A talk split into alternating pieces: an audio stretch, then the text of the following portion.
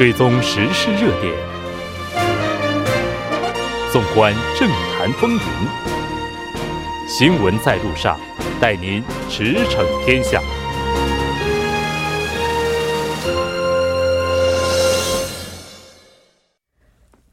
了解最新热点焦点，锁定调频一零点三新闻在路上。接下来的半个小时将为您带来此时此刻主要新闻聚焦分析以及数据有话说。广告过后马上回来。您的参与，我们的动力。参与我们的节目，您可以通过手机短信的方式发送短信至井号幺零幺三，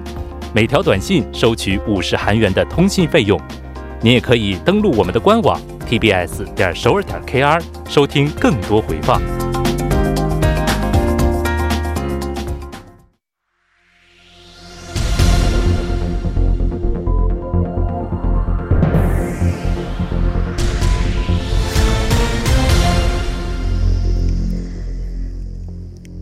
此时此刻，主要新闻。接下来把时间交给新闻播报员司空宽叔，我们稍后再见。下面是本时段新闻。自由韩国党院内代表黄教安八号在国会批评信任检察总长尹锡悦，称检察机关的人事布局有失公正，过于偏向。黄教安代表当天在会见尹锡悦总长时表示，目前检察部门中特定领域的重要职务都由特定检察官来担任，对此深表忧虑。黄教安代表还表示。检方不仅是调查机关，而且是准司法机关，是国家维护国民权利的最后堡垒。因此，均衡的人事布局尤为重要。但本次人事安排过于偏向，令人担忧。下一条消息：民主和平党围绕党的发展方向和郑东勇代表等党内领导的去留问题一直争执不下，最终决定进入分党程序。民主和平党内主张组建新党的刘成业院内代表等领导在国会召开记者会，表示支持组建新党的全体议员已经决定离开和平党，将于十二号召开记者会表明正式立场。刘成业代表还表示，这绝不是为了权力斗争，而是为了创建第三新党。但同时也期待在召开记者会之前，与郑东勇代表能有戏剧性的谈判结果。下一条消息，据韩国通信业介绍，韩国开启五 G 商用化服务四个多月以来，五 G 用户已突破两百万人。今年四月三四月三号，韩国在全球率先启动五 G 商用化服务，仅在六十九天后的六月十号。五 G 用户就突破了一百万人，四个多月后已经突破两百万人，增长速度较行业和证券公司预测快上快上两倍。以五 G 手机上市的四月五号为准，五 G 用户突破两百万人的时间较四 G LTE 快上一周。目前五 G 用户每天平均增加两万人。再加上更多五 G 手机先后上市，用户人数有望在年内突破四百万人。下条消息，政府预计在下周公布民间土地出售价格上限制度的实施方案。在此情况下，首尔地区公寓价格涨幅有所扩大。韩国鉴定院的调查结果显示，本月五号首尔的公寓价格。比前一周上涨了百分之零点零三，涨幅也有所增加。首尔地区公寓价格自上月初出现反弹以后，连续六周以来出现上升趋势。以上就是本时段新闻。接下来马上为您带来我们今天这一时段的聚焦分析。日前，韩国教育部发表了大学革新支援方案，引发了大学和学界的热烈讨论。接下来，我们马上就连线韩国国际跨文化发展研究院的院长，同时也是日本立命馆大学访问学者的孙占芳院长。孙院长，你好。啊，你好。那我们刚刚提到，在日前呢，教育部是发表了大学革新支援方案。我们先请您来为大家介绍一下，这次这个方案主要包括的内容有什么，好吗？呃，这个六号呢，就是韩国教育部发表了大学革新的支援方案。呃，这个方案呢内容也是比较多的啊，它主要是针对这个呃人口减少的一些对策啊，包括大学改革的一些支援方案，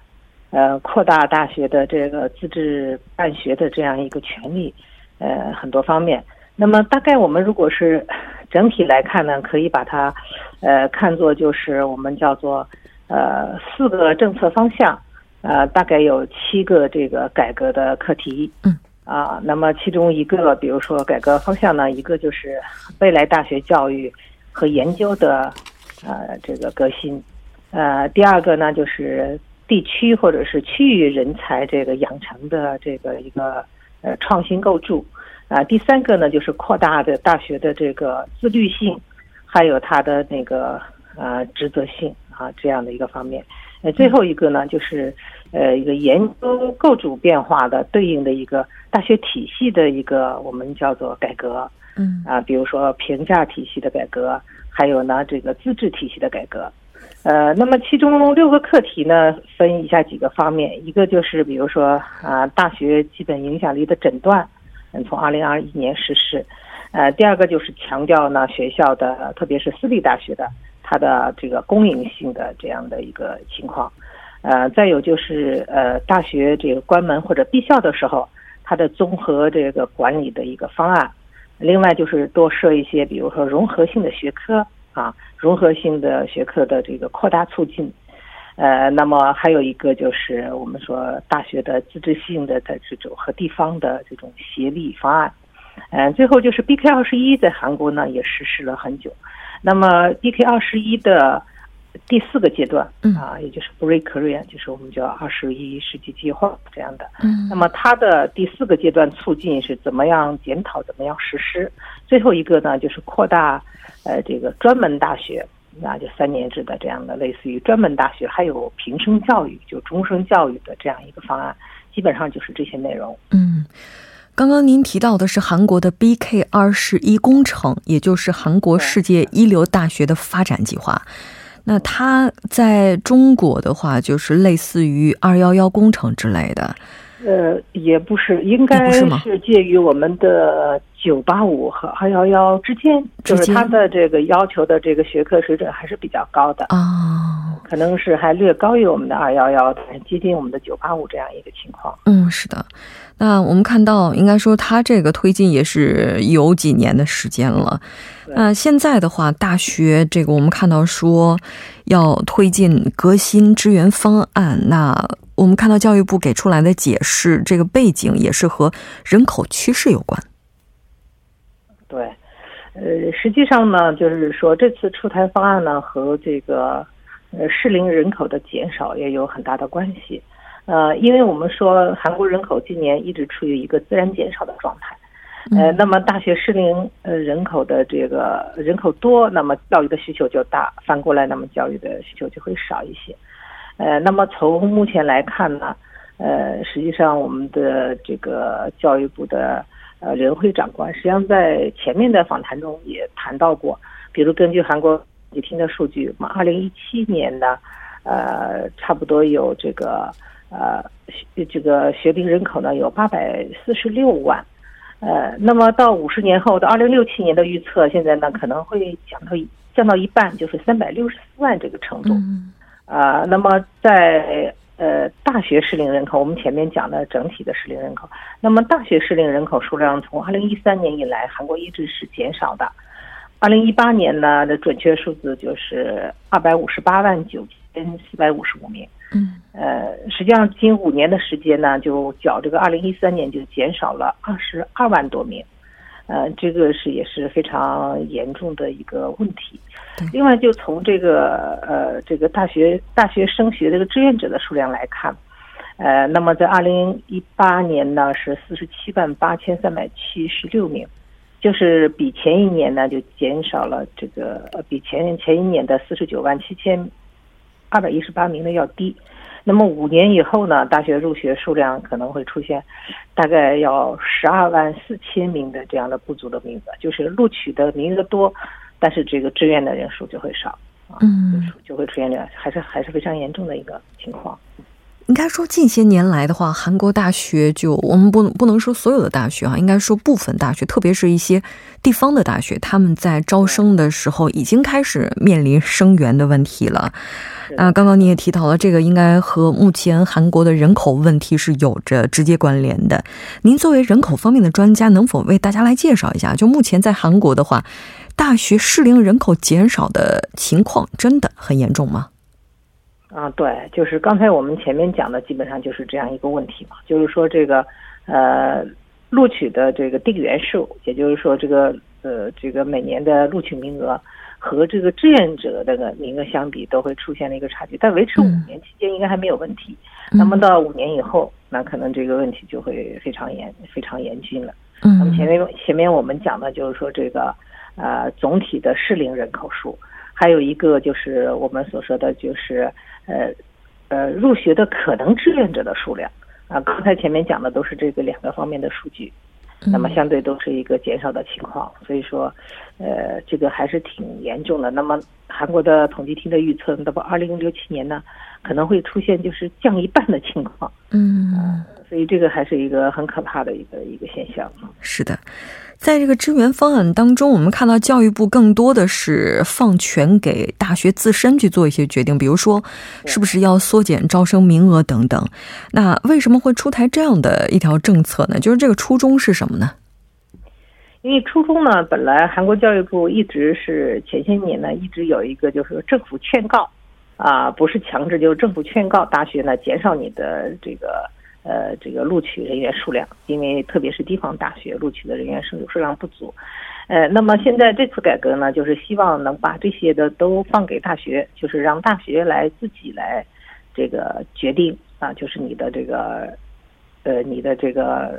招生人数。嗯。那么并并且呢，他把这个指标呢就放到了这个评价中，就评价体系里面就有，比如说呃，那么你的招生的这个录取人员数，那么出现了很大的这个。呃，这个不足的情况下，那可能会影响你的这个大学评价。嗯，那么你这个评价的这个受到影响，那么可能直接影响到你得到这个国家的支援。因为这次在私立大学，那么也提出了这个呃国家那个增加一部分这个投入这样的一个情况。嗯，呃，那么主要是就是想让这个减少是招生数量这个情况呢，呃，这个权利呢放到这个大学啊理事会他们自己来决定。嗯，这是这次的这样一个自主决定的这样一个一个政策的这个初衷，啊，那么增加了大学的一个自治的然后自律的这样一个一个权利，嗯，啊，那么另外就是呢，呃，评价的时候，那么新入生和这个在学生，呃，他的充这个就是我们的增加这个人数充员率呢，都算在这个评价里面，啊，他认为是一个比较综合的一个一个一个评价指数吧，嗯，啊，差不多是这样一个情况，嗯。这次教育部应该说放权的整个的幅度还是比较大的，就除了刚刚提到的招生就缩减人员之外，哈，我们看到说未来这个学校是否要继续运营下去，这个学校是否要关门，那可能都要放权给学校自身来决定。是的，是的，嗯，那教育部这个方案发布之后，现在就学界还有现在学校方面就反应怎么样呢？呃，反应呢，当然就是说，我们说，如果要站在地方大学的角度来讲，那么实际上这个反应还是有一部分，就是有一些这个，就是说，呃，不说反对吧，或者有异议的声音。嗯。那首先我们说这个，呃，这个减少这个招生人数，或者说我的减减少招生名额。那么减少招生名额，现在提出了，比如说我们说这个，呃，五年以后。呃，据五年以后呢，大概就有十二十二招生人数和志愿呃人数之间的差异就会出现十二万的不足。嗯，那么这种情况下，就是说，嗯，比如说我们说呃地区或者是学校来增减这个，来减少这个五万多名的这个呃这个这个招生名额，呃。这个实际上是一个未知数，就是是可能可能做到吗？也很难说，因为目前来看，这个高三学生的这个呃招生人人数呢变化并不是很大啊，因为高三人数直接是将来志愿这个大学的人数，这是一个问题。呃，第二个呢，就是呃我们说每次说这种改革到最后都落在地方大学身上嗯，就是地方大学本来就现在这个我们叫充员率就不足，是吧？嗯。那么这次来自动放权或者自律之后，那么地方大学的这个何去何从，这个也是很难把握的东西。也就是你录取的人数少了，呃，那么你在评价的时候，那你这个充员率就低。嗯。那么另外一个问题就是说，呃，在新生入学和在校生两个两两个方面来看，地方大学还。存在一个劣势，就是说，韩国因为有这种插班生的制度，所以说一般学生，比如说他考到经济道圈、首都圈以外的，他可能在第二个学期、第三个学期，他可能会转学，也就是在学生的数量也会减少。嗯，呃，所以这一方面看呢，就是说这个意义声音还是不小的。嗯。那在孙院长您看来的话，就这次政府出台的支援对策的话，就它是不是能够起到最初所期待的效果呢？呃，这个呢，呃，怎么来看呢？要我我站在这个呃，因为我在韩国也在大学工作过，在中国、日本大学都工作过，呃，我是看他这次这个方案呢，当然政府还是下了一些决心，它是有它比较积极的方面的内容。啊，比如他强调这个呃私立大学的公平性，我觉得这方面说的是非常好的。嗯，因为教育行业本身它就是一个具有非常大的公益性的这样一个行业，呃，那么人类发展的这个必须的这个高等教育承载的任务也是非常重要的，所以这个方面来讲它是比较积极的。嗯，呃，那么第二个呢，就是说教育行业引入一个退出机制，就是强调退出机制，也是一个积极的探索。也不能说我成了一个学校法人或者成了一个大学校法人，我就一直做下去。那么这个顺应这样的一个变化，就这个机制也是好的。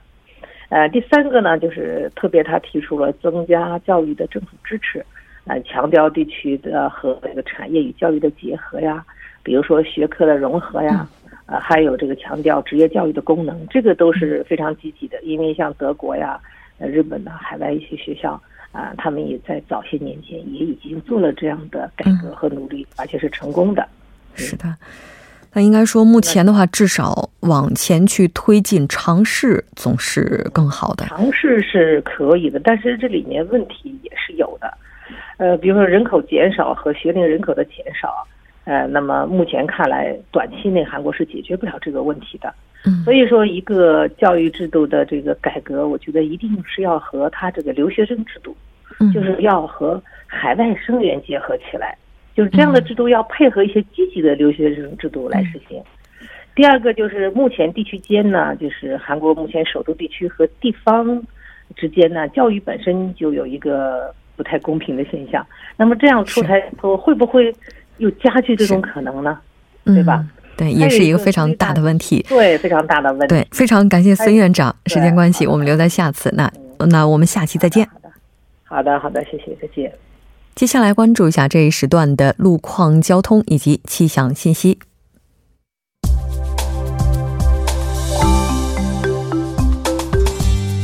大家晚上好，这里依然是由连夜为大家带来路况与天气信息。现在是晚间六点四十九分，我们来关注一下目前路面上的情况。中部高速公路河南至南仪路段大锁分岔口一车道和应急车道上发生了汽车追尾事故，受事故余波影响，后续五公里区间车辆行驶缓慢，道路拥堵。相反方向吴仓进出口附近一公里区间应急车道上有辆汽车发生了故障，请后方车主们小心驾驶。东部干线道路议政府方向长平桥至长安桥路段三车道上发生的汽车追尾事故已经得到妥善处理，不过受事故余波的影响，从城东桥开始的路段道路拥堵。下面一则是交通管制的消息。八月九号凌晨十二点到凌晨五点，江边北路日山至九里方向嘉阳高架桥将会进行桥梁安全检查作业。该方向四个车道中一至两个车道将会进行交通管制，还请各位车主们参考以上信息，提前做好出行计划。好的，了解一下明天的天气情况。气象台于今天上午十一点发布，全国大部分地区有高温橙色预警。明天受到北太平洋高气压的影响，首尔和仁川京畿道地区会有强风伴伴有雷阵雨天气。早间西海岸地区将会出现大雾天气，能见度低。东海岸和内陆地区白天气温高达三十五度，高温持续，空气潮湿，夜间的最低气温也是高达二十六度。请各位听众朋友们做好防暑措施，注意健康。康管理。来关注一下首尔市未来二十四小时的天气情况。今天晚间到明天凌晨多云，最低气温二十五度；明天白天多云有雷阵雨，最高气温三十五度。好的，以上就是这一时段的路况与天气信息，祝您一路畅通。我们稍后再见。